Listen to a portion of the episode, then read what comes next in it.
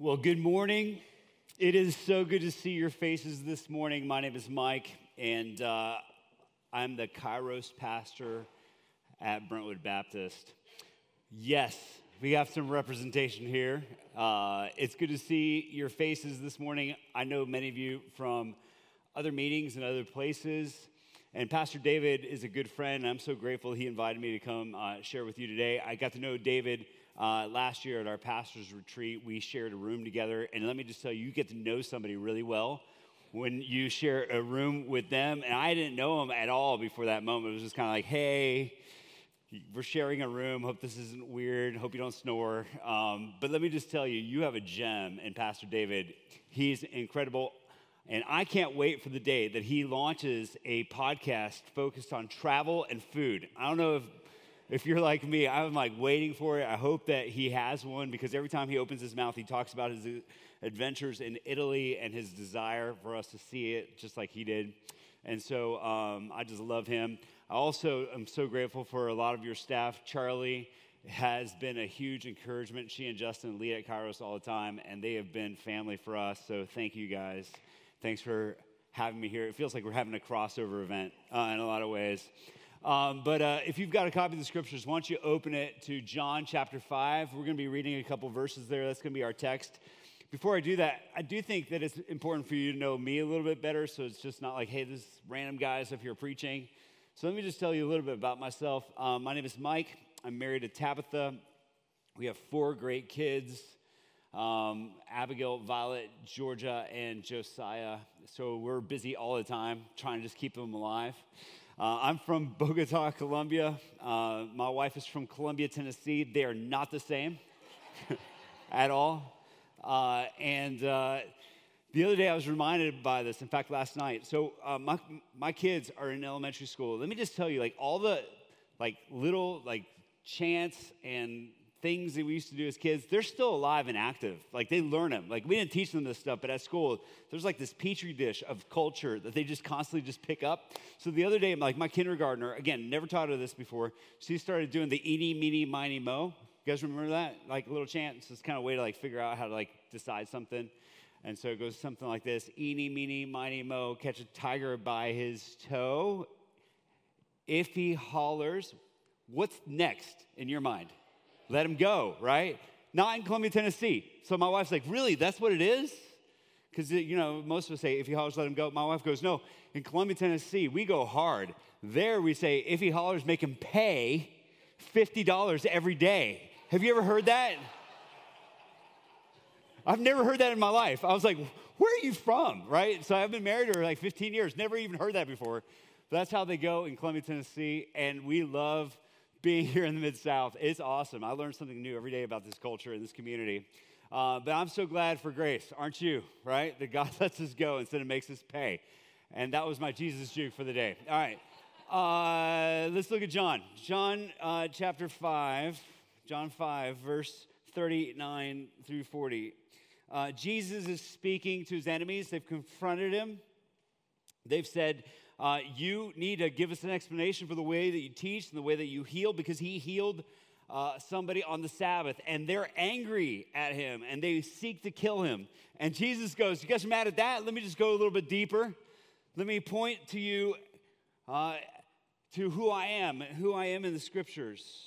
And so he says this in verse 39. It says, You pore over the scriptures because you think you have eternal life in them, and yet they testify about me but you are not willing to come to me so that you may have life. Jesus says, All scripture is ultimately about me. You guys look at the text over and over again, looking to see how you can find out how to please God. And yet, they're ultimately about me. And when we hear this, a lot of us go, Okay, that sounds very common because if you grew up in church at all, you know that the answer to every question in Sunday school was what? Jesus, right? There's an old story about a little kid who hears his Sunday school teacher say, Okay, what has a bushy tail and is brown and looks for nuts? And he goes, I think it's a squirrel, but I'm to go ahead and say Jesus, just to be sure, right? Why? Because we know that the Bible is ultimately about Jesus. But could you imagine sitting there in this moment in that crowd and hearing this carpenter from Nazareth go, The Bible, everything you've ever read, the Old Testament, the law, the prophets, they all are about me. You would have thought, you are insane. You're a crazy person.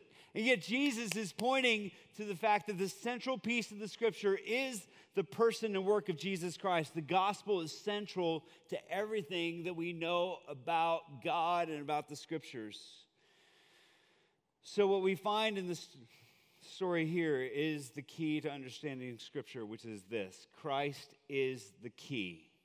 If you want to read your Bible and understand it, which is what our series is about, how to study the scriptures, you need to understand that Sunday school wasn't wrong, okay? Jesus Christ is the key to understanding the scriptures. He's the key. He's the key to understanding who God is and what He's about. Because the Bible is ultimately one majestic story with Jesus as a central figure. He's the greater hero, He's the one who's telling a bigger story. See, all of Scripture can be understood through the gospel lens. There are four major movements to the gospel, the meta narrative of the scriptures, which are creation. God created everything good to be in relationship with himself. But man fell, we fell, and we sinned, which brought the fall, the second great movement, which brings us to a place of brokenness and desperation without a holy God. But then Jesus came to give us redemption he brought us back to a relationship with the Father. And ultimately, all of it, where it's all going, is a place of restoration, where God will restore all things to himself. But Jesus Christ is the key to understanding Scripture. Now, we don't just see that here in this story where Jesus says, Listen, you read the Scriptures, but ultimately they're about me. But you find this over and over again in the Scriptures, especially post post resurrection. So look with me in Luke chapter 24. If you go just left a couple of pages. In Luke 24, you find Jesus saying this. Let me read to you that text in verse 25. So, Luke 24, verse 25 says this He said, How foolish you are, and how slow to believe all that the prophets have spoken. Wasn't it necessary for the Messiah to suffer these things and enter into his glory?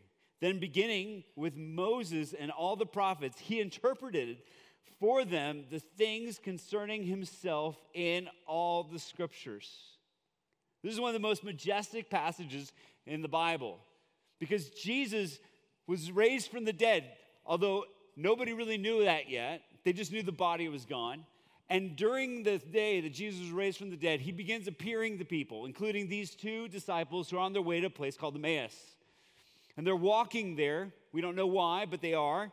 It's a long walk. It's about the distance from here to Brentwood. Okay, so think about that. Just get, you know, get your shoes on, go walk to Brentwood. They do that.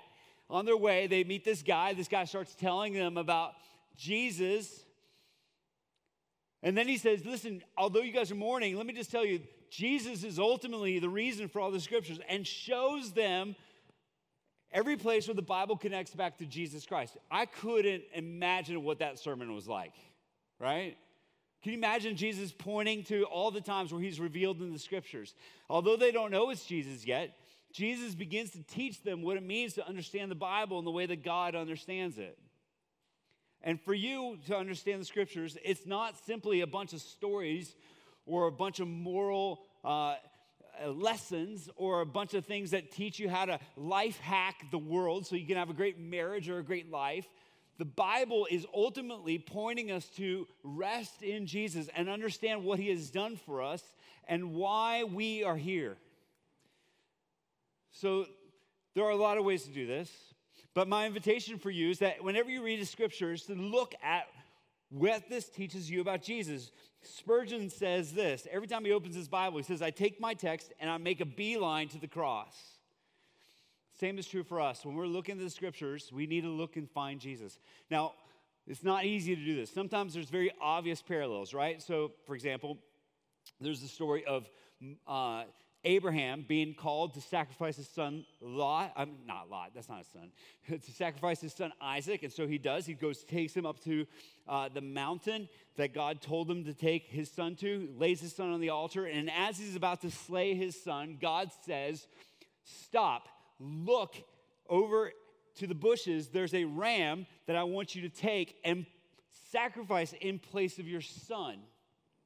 And it doesn't take a genius to figure out that that lamb is a picture of Jesus Christ who came and gave himself for us. That one day on that very place that, that Abraham was standing on Mount Moriah, there would be a different son that was laid out to be sacrificed. That would be Jesus Christ. And God would sacrifice his own son in our place. There would not be a lamb that would be our substitute. Jesus Christ himself was that substitute. And that story points us to the hope that we'll have, uh, that we have in Jesus Christ. But there's a second version of this that you find throughout the scriptures. Every time you look at the scriptures, there are times where you can see Jesus Christ revealed. At Kairos, we taught on the story of Jonah the past couple weeks. We've been looking at how to hear God's voice and respond in real ways. And what's so amazing about the book of Jonah is that God sends Jonah to go speak a better word to the people of Nineveh, calls them to repent, and over and over again you hear God speaking to Jonah, and the scriptures tell us that the word of the Lord came to Jonah. The word of the Lord came to him. Now, Jonah did not want to follow the Lord. He didn't want, want to obey what God had to say to him. He didn't want to follow God's call to bring people who are his enemies back home, and so he ran. But the Bible shows us that someday God would spend, send somebody better than Jonah to go to his enemies. That person was Jesus. In John chapter 1, we find that the word of the Lord was made flesh and dwelt among us. That's what the scriptures tell us. So the word of the Lord that came to Jonah would come to us, not simply through somebody who's a prophet, but through his own son, Jesus Christ. And this is a picture of Jesus in the book of Jonah. And in every story, every every part of Scripture, we find an echo of the Savior that's coming. And that's how we read our Bible. If we want to be people who are students of the Word, we need to be constantly looking for Jesus because Jesus is the key to understanding the Scriptures. And you can do this too. There are many methods to do this. But I think the most important aspect of doing that is coming to Jesus. Not just being someone who reads about him or studies Jesus, but actually coming to the person of Jesus Christ, which is the second thing I want you guys to hear today, which is that Christ says to come. Jesus wants us to not just read about him, but to know him. So look with me in the text back at John chapter 5. If you guys want to go back to that, that passage of scripture. You see in verse 40, Jesus saying something to his enemies. He says this He says, You are not willing to come to me so that you may have life. He tells them they are unwilling to come, and yet Jesus' desire is for them to come to him. God desires us to know him, to seek him out. But instead of seeking Jesus, these teachers of the law, these pastors, these leaders, that's what the Pharisees were, they're seeking how to find eternal life by reading their Bible without Jesus.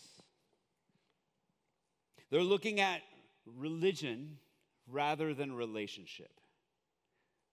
They're looking for ways to be right on their own standards instead of finding that in Jesus Christ. And what Jesus says, He says, You're never going to find it apart from me. You have to come find me because I'm not interested in religion. I'm interested in a relationship. That's what I want. I want a relationship with you. I want a relationship with you. If you just come to me, you'll find a deep, abiding relationship. Now, this idea of religion and relationship is something that Tim Keller has spoken about extensively, but I just want to kind of summarize this here. Religion says, I need to perform in order to be loved. I need to do the right things in order to be loved. And many of us live in these structures because that's the way that our parents operated, right? That's how they, they parented us. When we did well at school, we received rewards. When we did well at home and we obeyed, then we felt them being pleased in us. And yet, that's not how Jesus works. Jesus says, I desire to have a relationship with you first, and then out of the overflow of your identity as my child, you will act and look different don't get the cart before the horse. I'm not looking at obedience first. Religion is not required. What I desire is a relationship because God reveals himself as a relationship pursuing God from the very beginning. Genesis uh, chapter 2, we find God created man for himself, and God and man lived in community and relationship. Every day, God would go into the garden and he would meet with Adam and Eve because God desires relationship. That's why he built us. And the relationship is then broken by Adam and Eve, but God continues to pursue relationship with people. When God brings the law to Moses on the mountain, the first thing that he does is he calls Moses to himself into a relationship. The law comes second. When God calls Abraham, God pursues a relationship with him, not a religious system. And Jesus does the same thing. What does Jesus do when he walks the earth? Well, he preaches, he teaches, he heals the sick, but he also develops deep, abiding friendships with people. He, in fact, that's one of the things I think is so fascinating is that Jesus' greatest legacy were his friends. In fact, one of his greatest miracles is that as an adult male, he had 12 friends, right? He spent time walking day by day. Some of you guys are like just getting that right now because you haven't like lived out in the real world beyond college. But for most of us, man, it's hard to find friendships, right? And yet Jesus pursued them relentlessly. And he's doing the same with us in our daily walk. God wants a relationship. And yet, I can't help but think this. This is what I, uh, what I really wrestle with when I read this passage. What I wrestle with is the fact that we're not that different than the Pharisees. See, it's easy to make fun of them and give them a hard time, be like, man, you guys are just about rules and law, and you're trying to keep all 10 commandments. In fact, all 613 commandments you find in the book of Moses. And yet, we're not that different. Many of us pursue God in ways that are not personal and are not about relationship. They're simply about doing religious practices. And Jesus says, I want so much more for you than that. Many of us equate following Jesus with reading our Bible and going to church, and you need to do both those things. I'm not saying you don't, but many times we leave it there and we don't let Jesus come into our life and become an active part of our journey. We keep him only in these nicely confined spaces of religion, and God desires a deep and abiding relationship with us. He wants to meet us. So, why do we read our Bible? Well, it's important for us to read it because it gives us an idea of the real Jesus. There's a lot of versions of Jesus out there, right? It's easy for us to make Jesus look just like us, vote like us, act like us, like the same things that we do. And yet, it's important for us to see what Jesus tells us about himself in the scriptures. It's easy for us to look at the different kinds of Jesus and try to pick one. That's why the joke hits so hard in Ricky Bobby, right? Because I like the six, the eight pound, six ounce, six ounce baby Jesus. That's the one I like the best. Why? Because it's the one that I can identify with most. It's the one that I can just have my heart connect to most. And yet, Jesus is so much bigger than that. So, what if we look at the scriptures instead of being something as simply like a painting that shows us what Jesus is like, instead consider our time with God as a window?